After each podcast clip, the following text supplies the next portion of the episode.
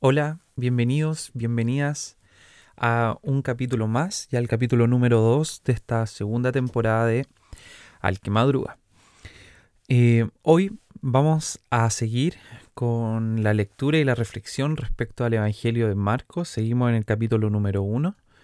Pudimos avanzar en el capítulo anterior. Si no lo has visto, puedes revisarlo en Spotify. Eh, y en este quedamos en el capítulo, en el versículo número 11. ¿ya? Eh, vamos a, darle al tiro a, la lectura desde el 12 en adelante. Y, eh, pero primero quiero agradecerles por la recepción de esta segunda temporada, porque eh, ha sido súper bueno poder interactuar en redes sociales. Em, Hicimos ya una entrevista con Israel Salgado de, en, en Alque-Madruga en Instagram. Y si no la has revisado, también la puedes encontrar en Instagram TV, dentro de la misma página. Y mm, estamos felices porque eh, podemos generar este contenido independiente de, la pandemia eh, en la cual estamos viviendo.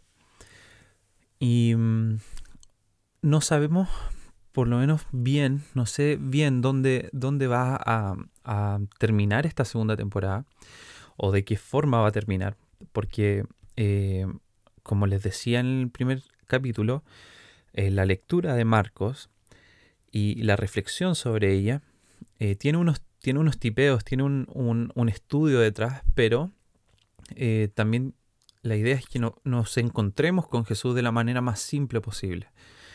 Y eso no sé a dónde va a llegar. Así que mm, simplemente darles gracias nuevamente por, por apoyar y, ser parte de, este proyecto. y démosle. El capítulo 1 eh, del Evangelio de Marcos, versículo número 12. Hola a todos. Bienvenidos y bienvenidas al que madruga. En esta segunda temporada estaremos profundizando en el libro de Marco, así que ponte cómodo y escucha el siguiente capítulo. Luego el Espíritu lo impulsó a ir al desierto, donde Jesús fue tentado por Satanás durante 40 días. Estaba la interperie entre animales salvajes y los ángeles lo cuidaban. Ok, así parte, así es el versículo 12 eh, recuerden que estoy leyendo la nueva traducción viviente. ¿ya? Y eh, vamos a ir por partes, eh, evaluando primero este versículo que tiene una, temática súper particular y después vamos a seguir a los que están más abajito. ¿ya? el espíritu lo impulsó a ir al desierto. Recordemos que en el versículo justo antes, en el versículo número 11, Jesús es reafirmado como hijo de Dios, esta voz que habla frente a las demás personas, el Espíritu Santo desciende como paloma, y el mismo Espíritu le dice que vaya al desierto. Este relato no lo encontramos directamente en Marcos, está en Lucas 4, eh, desde el 1 al 13. Eh, pasa lo mismo que nos ocurrió con la historia eh, con respecto a cómo se conoció la primera vez que interactuaron en el vientre de sus madres, eh, Jesús y Juan el Bautista, eh, también lo pueden encontrar en Lucas. Y aquí pasa lo mismo, esta interacción que, que tiene este, entre comillas, conversación que tiene Satanás con Jesús, lo pueden encontrar en Lucas 4 del 1 al 13. En resumidas cuentas, la idea es que lo busquen, que lo puedan leer. En resumidas cuentas, lo que hace eh, Satanás es tentar a Jesús y ataca principalmente a su identidad, a su posición respecto al reino, a su conocimiento respecto al reino, a su conocimiento acerca de la palabra y cómo debería actuar el Hijo de Dios, tratando de desestimar su autoridad, tratando de desestimar su, identidad. Em, te lo cuento así rapidito, Jesús eh, gana este diálogo con, con Satanás pasa la primera prueba en este trayecto y se, eh, se toma generalmente esta concepción de ir al desierto como, una reflexión, una temática aparte, pero para lo que concierne en este podcast debemos entender que es el primer paso que da Jesús en su ministerio, después de haber sido bautizado, después de declararse como parte del reino para las demás personas, eh, lo que está haciendo Jesús es tener un tiempo a solas en donde es probado por, por quien tienta a todas las personas en la humanidad. Entonces Jesús tampoco escapa de la tentación. ¿Ya? Pero la diferencia que tiene Jesús es que Él supera la tentación. Entonces yo me quedaría con eso en primera instancia respecto a la tentación de Jesús en el desierto. Podemos hablar mucho acerca de eso, pero no podríamos avanzar eh, para tocar los otros temas que vienen. Y hay un tema en específico que quiero que toquemos hoy día. eso respecto al versículo 2, el versículo 13 dice donde Jesús fue tentado por Satanás durante 40 días. Em, hay algunos escritores, algunos autores que indican que él, eh, fueron 40 días como los conocemos hoy día, pero hay otros que dicen que el número 40 está asociado a un número redondo que explica mucho tiempo, ¿ya? A una concepción de algo que está completo, pero que está situado en mucho tiempo. Y así se puede aplicar a los 40 años en el desierto, eh, los 40 eh, días del diluvio, etc. Puede tener muchas, muchas aplicaciones.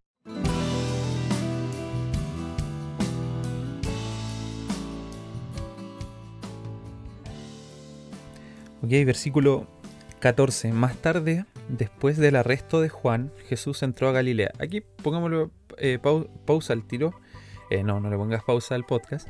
quiero que, que, nos centremos en esto. Fíjense, después del arresto de Juan, ok, Juan, como hablamos al principio, hablamos casi todo el capítulo anterior acerca de él, acerca de su persona, de cómo estaba constituido, y él ya había terminado su trabajo. Él estaba preparando el camino del Señor, esa era la profecía de Isaías acerca de Juan, ¿ya? Entonces este arresto respecto a él viene a marcar el término del ministerio de Juan. Lo que sabemos después es que Juan muere. Eh, pero esa historia también es contada por el Evangelio de Marco, así que no vamos a ahondar ahí, tenemos que esperar a llegar a ese link, ¿vale? Eso, eso respecto a ese versículo. Em, cóbrelo, hay que cobrarlo después cuando lleguemos a ese punto. Jesús entró en Galilea donde predicó la buena noticia de Dios. También hicimos esto, también recordar de que la buena noticia es el anuncio real, el dictamen real de nuestro rey acerca de que el reino se ha acercado y se ha personificado en Jesús.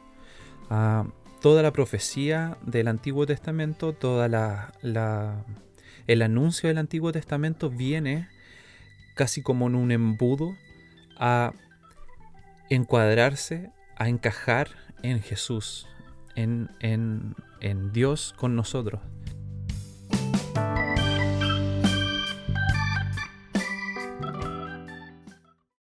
Si nos fijamos en la narrativa del versículo 14 y el versículo 15, eh, van en un hilo conductor.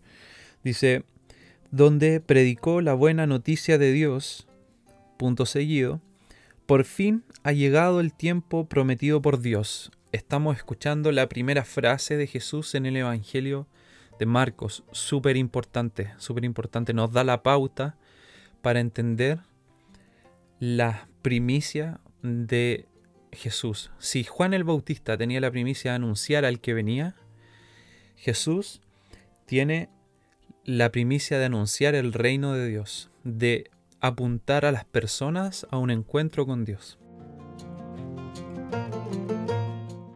ocupa casi calcadas en, la frase siguiente em, lo que decía Juan. El reino de Dios está cerca, arrepiéntanse de sus pecados y crean la buena noticia. ¿Ok? Es casi el mismo mensaje, ¿cierto? De arrepiéntanse, bautícense, que decía Juan. Jesús dice, el reino de Dios se ha acercado. Entonces la variación entre estos dos mensajes es que Jesús apunta a que las personas sepan de que viene el reino de Dios, que el reino de Dios ya está cerca.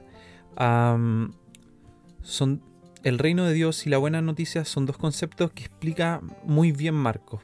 Y como dije, vamos a tener un conocimiento, un entendimiento acerca de estos dos conceptos a medida que avancemos en la narrativa de Marcos. Lo primero que tenemos de cada uno es uno, por una parte, la buena noticia como un anuncio real. Y lo segundo es que el reino de Dios es una concepción no solo idílica, no solo em, extracorpórea, se podría decir, sino que una concepción práctica acerca de cómo hacer las cosas en la tierra. Ah, quiero que esto quede como muy grabado em, en nuestros corazones, en mi corazón. Em, esto queda muy fuerte cuando me, cuando leo el Evangelio de Marcos. El reino de Dios es una concepción práctica acerca de cómo hacer las cosas en la tierra. Em, porque eso es lo que viene, lo que sigue en los versículos siguientes. Fíjense. Versículo, versículo número 16. Cierto día, mientras Jesús caminaba por la orilla del mar de Galilea, vio a Simón y a su hermano Andrés que echaban la red al agua porque vivían de la pesca. Jesús los llamó, vengan, síganme, y yo les enseñaré, enseñaré a cómo pescar personas. Y enseguida dejaron sus redes y le siguieron.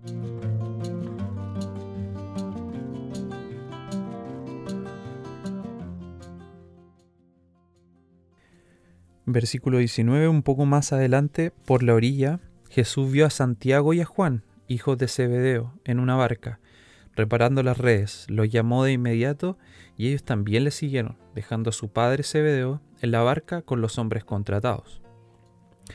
Fíjense, Jesús ya no está solo en esta tarea, eh, tuvo un momento solo en el desierto, tuvo un tiempo, pueden ser 40 días o este tiempo completo. Eh, yo no estoy seguro en realidad con respecto a estos conceptos, pero eh, de lo que sabemos que de aquí en adelante Jesús no está solo en este camino. Ah, invita a cuatro personas y quiero que pensemos en, la siguiente pregunta. ¿Qué repercusión crees que tiene que alguien te invita a hacer Em, a participar de, este proceso, de este proceso del Evangelio. Mm, y necesitamos entender de que Jesús eh, no invita a cualquier persona a su Evangelio. Em, pero sí, déjame explicarte esto. Lo que hace Jesús dentro de su contexto es tomar a dos personas a cuatro personas en esta instancia y no le importó absolutamente nada acerca de la persona. No le importó su situación socioeconómica. Entendemos que son pescadores. no le importó eh, su nivel cultural, su nivel de influencia. Eh, simplemente en, eh, por ese lado le daba lo mismo el contexto lo que le importa realmente es la persona en sí. Lo llamó, llamó a Simón y a Andrés para que lo siguieran. Llamó a Santiago, llamó a Juan para que lo siguieran. Hijos de tal persona. Al igual que el Evangelio se personifica en Jesús, Jesús invita a personas independientes de su estatus social o de lo que piensen, de su concepción cultural, de su trasfondo, invita a personas a que, a que participen de su evangelio, a que participen del reino de Dios que él venía anunciando en los versículos anteriores. Por lo tanto, bajo esta mirada, ni tú ni yo, siendo cristianos, siendo canutos o no siendo, tenemos algún tipo de autoridad para limitar la invitación de Jesús. No hay una concepción teológica suficientemente fuerte para discriminar acerca de a quién debe ser entregado este mensaje del arrepentirse porque el reino de los cielos se ha acercado. respecto a lo que dice en, los versículos 15. Ah, no tenemos ninguna concepción teológica para aquello. Y sí, hay personas que toman em, el Evangelio y dicen que, llega a cierta gente, pero no es mi visión, no es mi visión. Y no quiero imponerte eh, una visión, para nada. Estoy leyendo la Biblia y de ahí eh, reflexionamos. Eh, pero entendamos esto.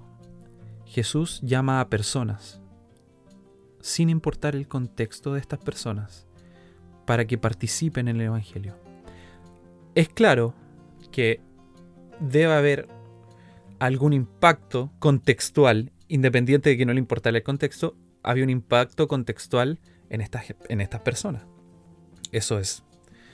Eh, claro, si, si alguien te hace esta invitación del seguir a Jesús, tiene que haber algún cambio en tu actuar y lo vamos a ver.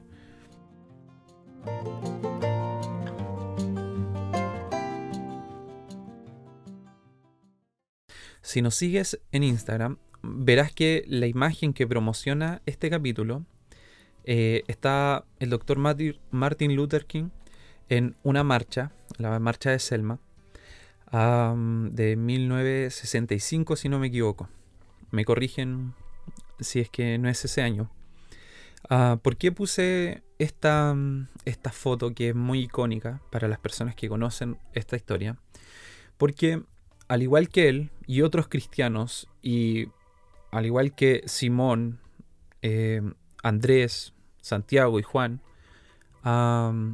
el doctor Martin Luther King asume este sígueme de Jesús ah, y tiene un impacto eh, en su contexto, tiene un impacto en su vida, tiene un impacto en su entorno. Quiero que nos centremos en la palabra sígueme de, la Biblia. El hecho de que tú asumas seguir a Jesús es asumir una posición de acción frente a tu vida y a las demás personas. Ah, por eso remarcaba al principio del capítulo la, qué significaba el reino de Dios. Es una práctica del, reino, de la concepción de Jesús, de, acerca del cómo hacer las cosas en la tierra. Y el doctor Martin Luther King sabía esto. Por eso luchó por el derecho de su gente, por el derecho de las personas, independientes de quién eran de manera particular, independientes de su religión, de su posición política de si creían o no en él como persona. Ah, la lucha del doctor Martin Luther King puede eh, trasladarse o, transparentarse en otros contextos, con otras personas, con otras situaciones de injusticia. Ah, él entiende de que dentro de la cultura del reino de Dios, dentro de este arrepiéntanse, del cual hablaba Jesús, del cual habla Jesús, no puede existir que hombres y mujeres sean separados, segregados y sean distorsionados sus identidades por, en ese momento, el color de su piel. por eso es tan importante saber y hacerse conscientes de que el decir sí al seguir a Jesús es asumir una posición de vida. Ah, cuando alguien te dice, sí, va a cambiar tu vida si empiezas como a, a seguir a Jesús, pienso que es un poco limitado. Tienes que entender de que tu concepción acerca de las cosas va a cambiar. Sin vuelta atrás. Ah, si el Espíritu Santo al igual como lo hizo con Jesús en los versículos anteriores, sella su camino, su primer paso al desierto, o como lo hizo Dios al indicar de que es su Hijo amado, lo hace contigo también. Y lo que sigue es un actuar en el contexto. es un hacer alrededor tuyo. por lo tanto, tu mente va a empezar a pensar de otra manera, no por osmosis, no por no por de manera automática, no te van a pasar un pendrive con la información que necesitas saber para que tu mente sea renovada, no. El Espíritu Santo te va a cambiar de manera sobrenatural. La Biblia te va a reafirmar y te va a entregar un cimiento completamente sólido acerca de cómo hacer las cosas. Y en un momento te va a presentar en situaciones como las que vivió Martin Luther King para realizar un cambio que era necesario porque el reino así lo determinaba. y así con otras personas ah, en, en, la historia. Volvamos a al, Evangelio. Volvamos al, al, versículo 20. Lo llamó de inmediato y ellos también lo siguieron, dejando a su padre eh, Zebedeo, en la barca con los hombres contratados. ¿Por qué quiero remarcar este versículo? Para que tengas una noción de lo que viene más adelante cuando nosotros decimos que sí al, llamado de Jesús. Eh, comenzamos a seguir y cuando digo seguir activamente, practicar el reino de Dios, ser transformados por el Espíritu Santo, ah, lo que ocurre, el primer choque que puede ocurrir contextualmente es que nuestra familia se ve afectada por esto y, no tomes la palabra afectada como algo mal. Eh, entiendo en el contexto en el que vivimos, donde una afección como la pandemia que vivimos eh, suena feo, suena mal, pero es afectada, es chocada. este padre se queda sin sus dos hijos, que también eran sus dos trabajadores.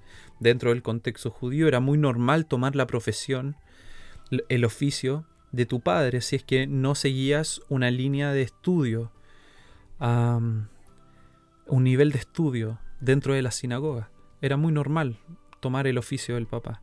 Y este padre se queda sin sus hijos, sin sus trabajadores, por un hombre que se acerca y los invita a seguirlo. así que eh, dale una vuelta a esto, si quieres le pones pausa al, al capítulo, para que pienses un poquito si es que en tu contexto, en tu vida, este sígueme tiene las repercusiones contextuales que vemos en la Biblia.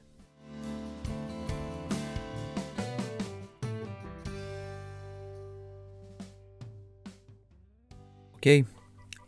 Em, Jesús, versículo 21. Y sus compañeros fueron al pueblo de Capernaum cuando llegó el día de descanso. Jesús entró en la sinagoga y comenzó a enseñar. La gente quedó asombrada de su enseñanza. Ah, que no. Porque lo hacía con verdadera autoridad. Escuchen esto, algo completamente diferente de lo que hacían los maestros de la ley religiosa.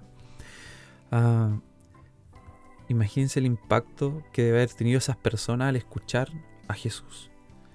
al escuchar la Biblia personificada, la profecía personificada, el Mesías en persona. Debe haber sido muy fuerte. Eh, ellos acostumbrados, eh, lo más probable es que ellos no tenían conocimiento o no, no hayan tenido un, un acercamiento a algún profeta de peso ya más allá de Juan el Bautista, lo más probable es que lo hayan escuchado. Pero aparte de él, ninguno, ninguno. Entendemos que hay 400 años de silencio ah, antes de esto. Versículo 23. De pronto un hombre en la sinagoga que estaba poseído por un espíritu maligno comenzó a gritar. Y esto para mí es súper fuerte porque debemos cachar, debemos entender de que ninguna de las personas de la sinagoga, aparte de quedar asombradas por la enseñanza de Jesús, supo quién era realmente Jesús. No lo, no lo, no indica en estos versículos el Evangelio de Marcos en su capítulo número 1. No lo indica, ¿ya? Eh, pero si alguien se da cuenta. Una persona, independiente de lo que tenía, independiente de lo que había, estaba poseída, eh, tenía un, demonio. Eh, un espíritu maligno, dice. Y él comenzó a gritar. ¿Por qué te entrometes con nosotros? No quiero gritar esto, pero imagínatelo gritando. ¿Por qué te entrometes con nosotros, Jesús de Nazaret? ¿Has venido a destruirnos? Yo sé quién eres, el Santo de Dios. Esto debe causar que... Em, ¿Cómo se dice cuando se paran los pelitos de la piel? Eso, que se paren los pelitos de la piel, se erice tu, piel. porque un demonio reconoció que ahí estaba el santo de Dios. Y le preguntó, ¿has venido a destruirnos? ¿Sabía cuál, había, cuál, cuál era el poder que había en Jesús?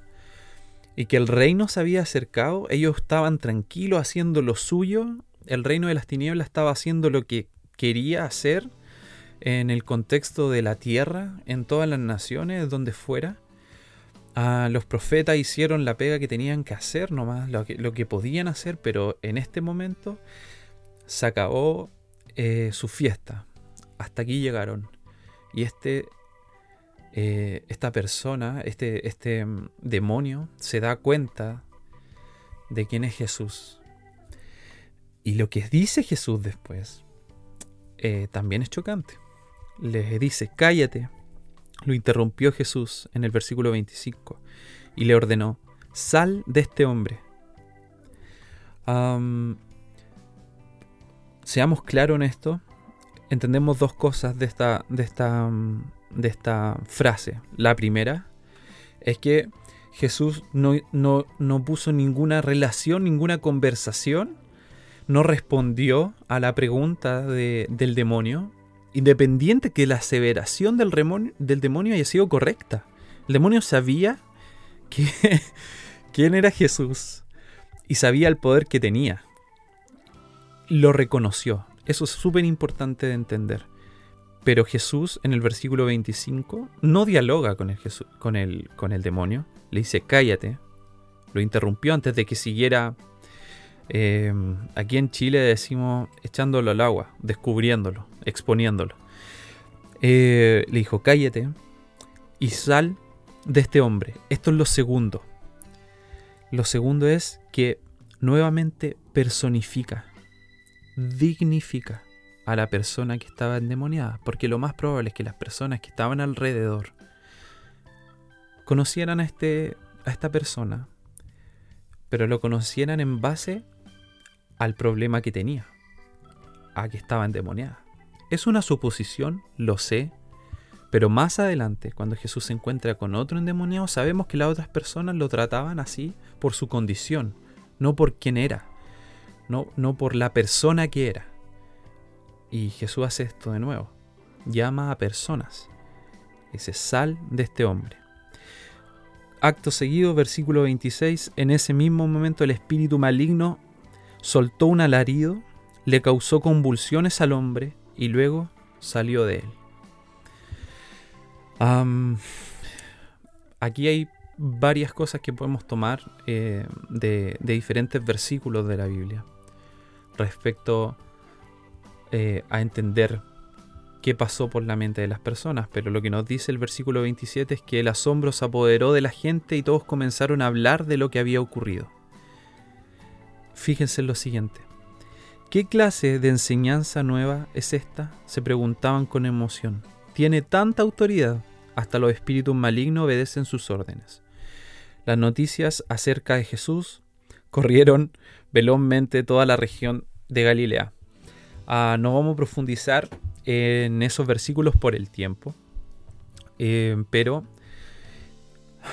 fíjense en que el, el judío de ese tiempo, parte del, pueblo ahí en Galilea, eh, en, el pueblo de Capernaum, entendían, podemos sacar como conclusión que ellos entendían la enseñanza no solo como un aspecto teórico, sino también como un aspecto práctico. ¿Vale? Primero se asombraron de la enseñanza de Jesús, o qué, de su palabra, de lo que estaba diciendo y cómo entendía las cosas. Pero lo segundo, vieron la práctica del reino de Dios respecto a los demonios. ¿ya? Y a su invasión en las personas. En consecuencia de eso se hicieron la pregunta, ¿qué clase de enseñanza nueva es esta? La Biblia y sus palabras que calan en nosotros genera una práctica en nosotros. Si una está separada de la otra, lo más probable es que lo que estamos haciendo no es evangelio. No es el evangelio de Jesús, sea otro evangelio. Por eso es tan importante ah, entender el reino de Dios como la práctica de lo que pensaba Jesús en la tierra. Ah, lo vamos a dejar hasta aquí eh, por amor al tiempo. Eh, por respeto al, tiempo, pero más o menos los capítulos van a durar 30 minutos, 35 minutos, no más, no más. Espero que mm, este evangelio nos empiece a remover ya. Eh, me encanta porque es súper práctico, no se da vueltas y va, va al choque, va a, a tratar de sacarnos de nuestro espacio tranquilo. Eh, te invito a que puedas compartir este capítulo en las redes sociales, en Instagram, en Facebook, en Twitter, donde tú prefieras, que nos sigas en Instagram, arroba al bajo madruga. Eso, un abrazo, que estés muy bien, muy bien y muchas gracias por escuchar nuestro podcast. Si te gustó este capítulo, compártelo con tus amigos en redes sociales Visita nuestra página de Instagram al que-madruga.